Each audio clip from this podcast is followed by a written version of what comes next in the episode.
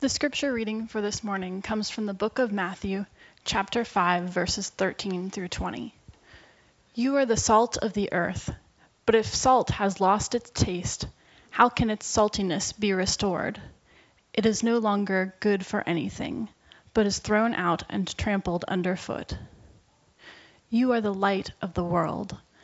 A city built on a hill cannot be hid. No one, after lighting a lamp, puts it under the bushel basket, but on the lampstand, and it gives light to all in the house. In the same way, let your light shine before others, so that they may see your good works and give glory to your Father in heaven. Do not think that I have come to abolish the law or the prophets. I have come not to abolish, but to fulfill. For truly I tell you, until heaven and earth pass away, not one letter, not one stroke of a letter, will pass from the law until all is accomplished. Therefore, whoever breaks one of the least of these commandments and teaches others to do the same will be called least in the kingdom of heaven. But whoever does them and teaches them will be called great in the kingdom of heaven. For I tell you, unless your righteousness exceeds that of the scribes and Pharisees, you will never enter the kingdom of heaven. This is the word of God for the people of God. Thanks be to God. Wow, those are pretty powerful words there, verse 20. Unless your righteousness exceeds that of the scribes and Pharisees, you will never enter the kingdom of heaven. We have images of scribes and Pharisees as being the evil ones in the Bible, but they were pretty religious. They were they did a lot of things we we don't do. Unless your righteousness exceeds them, you will never enter the kingdom of heaven. Let us pray. Dear Lord, we pray that these words of yours from the Sermon on the Mount might uh, sink in with us in a new way. Help us to hear what you were saying to those who gathered with you those many years ago and understand what they mean for us today. So speak to us, Lord. Your servants are listening. Amen. You know, salt is one of the most uh, valuable substances in the world. We we kind of take it for granted, um, and for some people, we're trying to reduce the amount of salt in our diet. Um, and so it's very easy to kind of think of salt as maybe being more of a troublemaker than really something of great value. But it really uh, has for long, has been uh, extremely valuable for centuries. In fact, um, Roman soldiers were often paid with salt. And uh, our, our word for salary actually comes from the Latin word for salt. Cakes of salt were used in Ethiopia for money and in other parts of Africa as well. And one of the oldest roads in Italy is called the Via Salaria, which means the salt route because it was the route by which the Romans would, would transport salt all throughout Italy. But salt is valuable, not so much, you know, it, it's like they used it for that because it had value, and, and the, the reason it's so valuable is that it makes life possible for humans and for animals. Salt is needed in order to transmit nerve impulses in our body makes it possible for muscles to contract and relax. That's including the heart muscle. It helps maintain a proper fluid balance in our bodies. Simply put, without salt, we would die.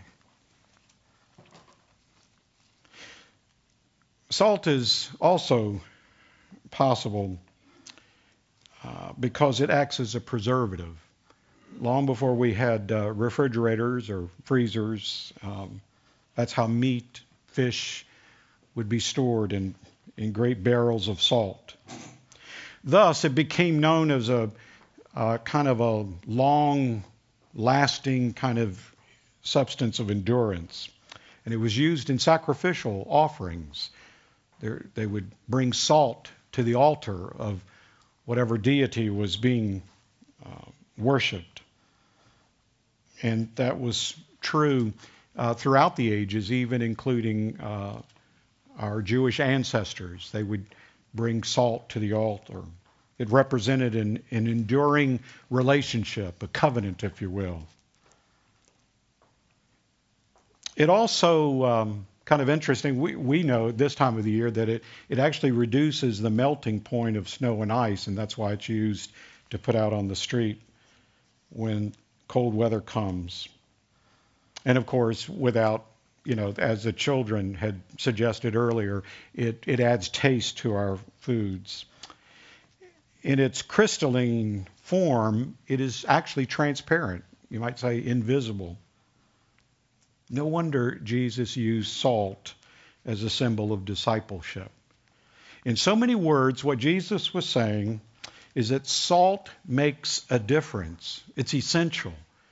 It's it's not um, it's not something that we can just pass off as of no value. Salt makes a difference in the world. And so what he's saying when he says you are the salt of, of the earth is that we should be making a difference as well. Well, let's take a look at light because he goes on to say you are the light of the world. Light is also important. It's one of the most uh, unique, uh, I guess, substances, if you will, in the universe. It travels at the speed of 186,282 miles per second. Now, to put that in perspective, light can travel around the Earth seven and a half times in one second. That's pretty fast. Nothing else can move that fast. It's electromagnetic, so it has the properties of a wave, if you will, electronic wave. But it also operates like a particle. It can be bent by gravity. It illuminates objects by reflection. It can be reflected. And if it were not for that ability to be reflected, uh, we wouldn't be able to see anything. Light would just kind of keep on going, and we'd never be able to see objects. We see them because light reflects off of them. It also refracts, it, it bends, in other words, and it separates. And so, because of that, we're able to see all the various wavelengths, at least that's visible to our eyes. And so we begin to see beautiful colors and, and uh, rainbows, if you will. And light can also provide warmth from the heat it generates. So when you think about all those properties, can you imagine now, can't you see why Jesus would say that you and I are the light of the world? It makes a difference having light in the world. And so what he's saying is you make a difference as well. Jesus said we are salt and light. And so he's calling on us to make a difference. We're not here just to kind of soak up the blessings that God gives to us. We're not here to soak up the salt and light of others, not to sit back in our rocking chair and put our feet up and sip our mint juleps. We're not here to just party our way through life. We're here to make a difference, to be of value. We're here to, to preserve life, if you will, like salt. We're we're here to lower the melting point of angry people. I think we need a lot of salt right now in our society. We're here to add spice to people's lives, to, to make their lives better, to, to make their lives worth living. We're here to help people see the world differently, to see real life, what it really looks like from God's perspective. We're here to bring warmth and beauty to the world, like light often does. Now, the, the reality is, if we're honest with each other, sometimes we don't feel like we can do that. We don't really feel like we can make much of a difference. We, and so we, we sometimes just kind of go through life just kind of just living day to day for ourselves because we really can't see how we can make a difference when we look at all the problems of the world. We may feel like we're just one little crystal of salt in a salt filled sea. We may feel like we're just one little wavelength in a whole spectrum of light on a sunlit day. And the truth of the matter is, we're not alone in feeling that way. In fact, the Bible is full of people who probably felt that way, but God was able to use. Like, take Noah, for instance. Noah, Noah lived out in a, kind of a wilderness setting, almost a desert, if you will. And it was in that setting that God comes to him and says, I want you to build a boat. I want you to help save the world. Moses could hardly speak. In fact, some uh, commentators think that maybe he had a speech impediment or maybe he stuttered. But, but the, the reality was he, he really couldn't speak very well. But it was Moses that God called upon to go and speak to Pharaoh so that Pharaoh would free the Hebrew people from their slavery. Remember Esther? Esther was a Jewish orphan. Her parents had died when she was very young, and she was raised by her uncle Mordecai in Persia, in Persia, where the Hebrews were in slavery. And yet she rose to become the queen of Xerxes, the queen of Persia. And it was in that role that she was able to save her people, the Hebrew people. Mary was a peasant girl who was, who was she? Who, how would she ever be remembered? And yet it was this peasant girl named Mary that God called upon to become the mother of God. And her betrothed Joseph was just a lowly carpenter. And he was tasked to raise this little child, Jesus, to become the Savior of the world.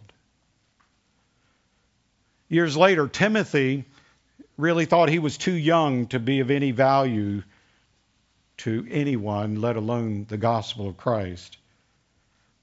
And yet the Apostle Paul tapped him to spread the, the gospel all across the known world. And Paul himself, the Apostle Paul, started out as a hater of Christianity, and yet he became perhaps its greatest champion. Now, you would say, well, I'm not a Noah or a Moses or Esther. I'm not Mary or Joseph or Timothy or, or Paul. But the reality is, every one of us have been given opportunities to become salt and light in our own spheres of influence.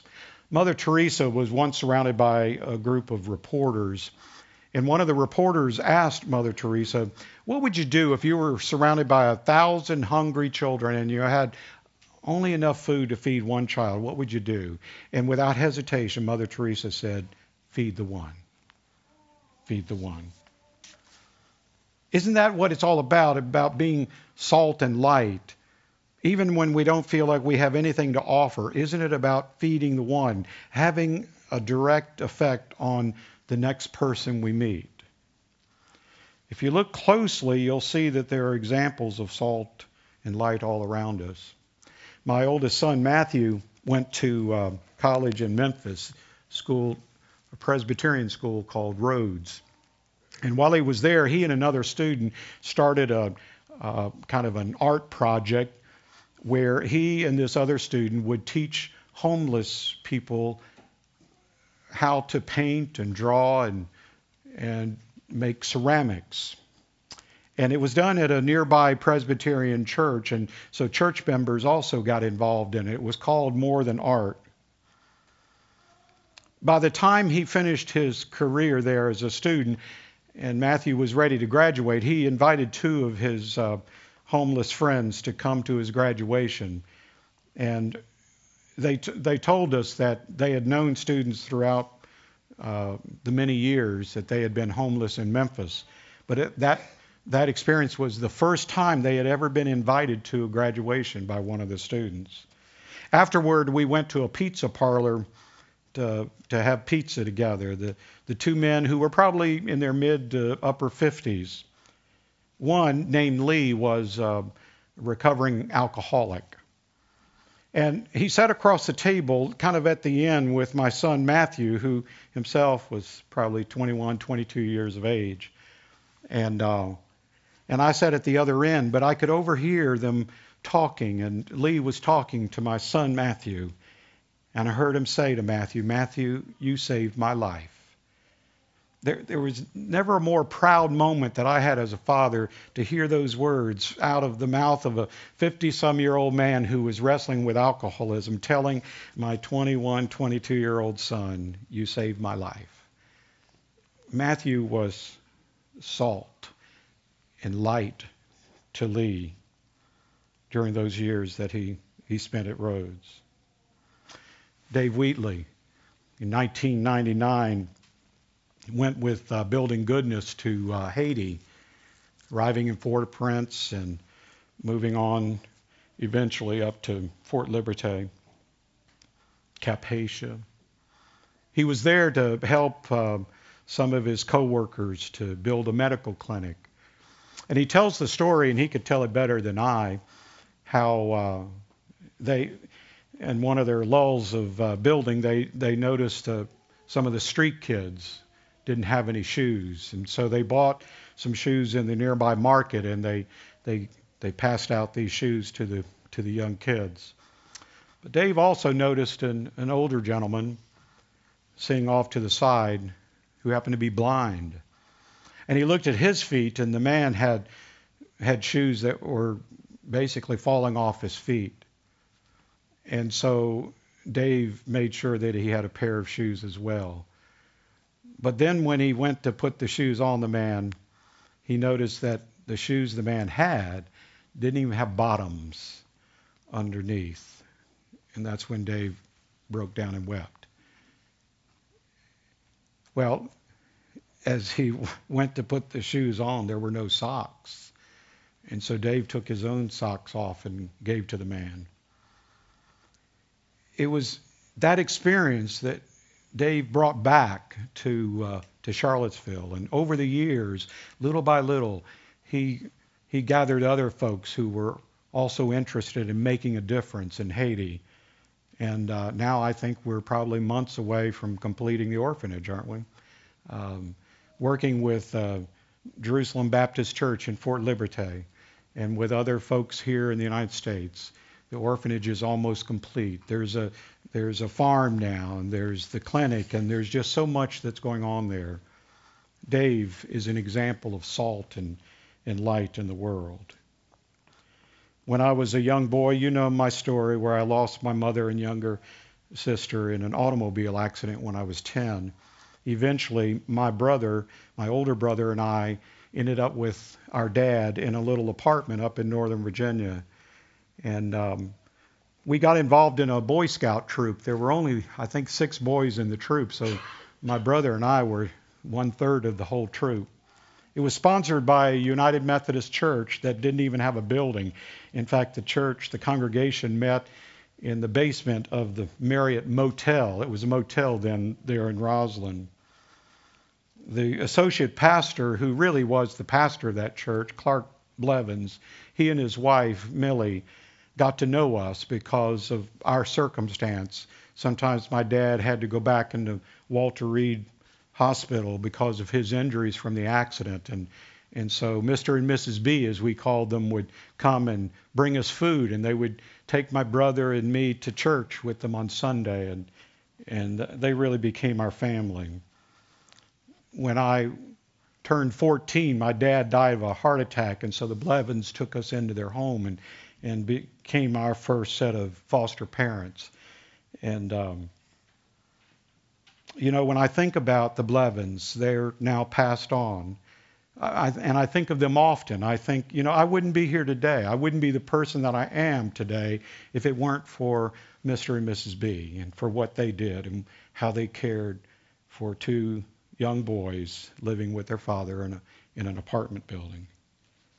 They were examples for me of salt and light. Roger Swanson and his brother, when they were teenagers, used to break into a church because the church had a pool table. It was a downtown church, they would have to scale the fence and eventually break into the church so they could play pool. And this happened many times. And members of the congregation were confused about the break ins because nothing was taken, but, but clearly someone was breaking into the church. And so one, one evening when Roger and his brother broke into the church, the pastor was waiting for them. He was standing off in, in the darkened corner of the pool room. And as they went into the room, he stepped out into the light. And instead of telling him to get lost, he put out his hand that had a key to the church. he gave him a key to their church. And he said, Come here as often as you like. Well, Roger tells this story now as a pastor. He's retired now, but it's a true story of a, of a, of a person in a church that saw an opportunity to be salt and light. Jesus said, You are the salt of the earth. You are the light of the world. You and I are here to make a difference. Let us pray.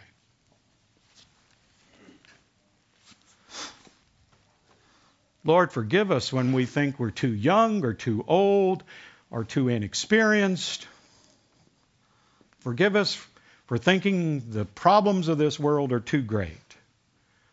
Help us to see the importance of being salt and light in a world that is desperate for both. Help us, Lord, to make a difference. Amen.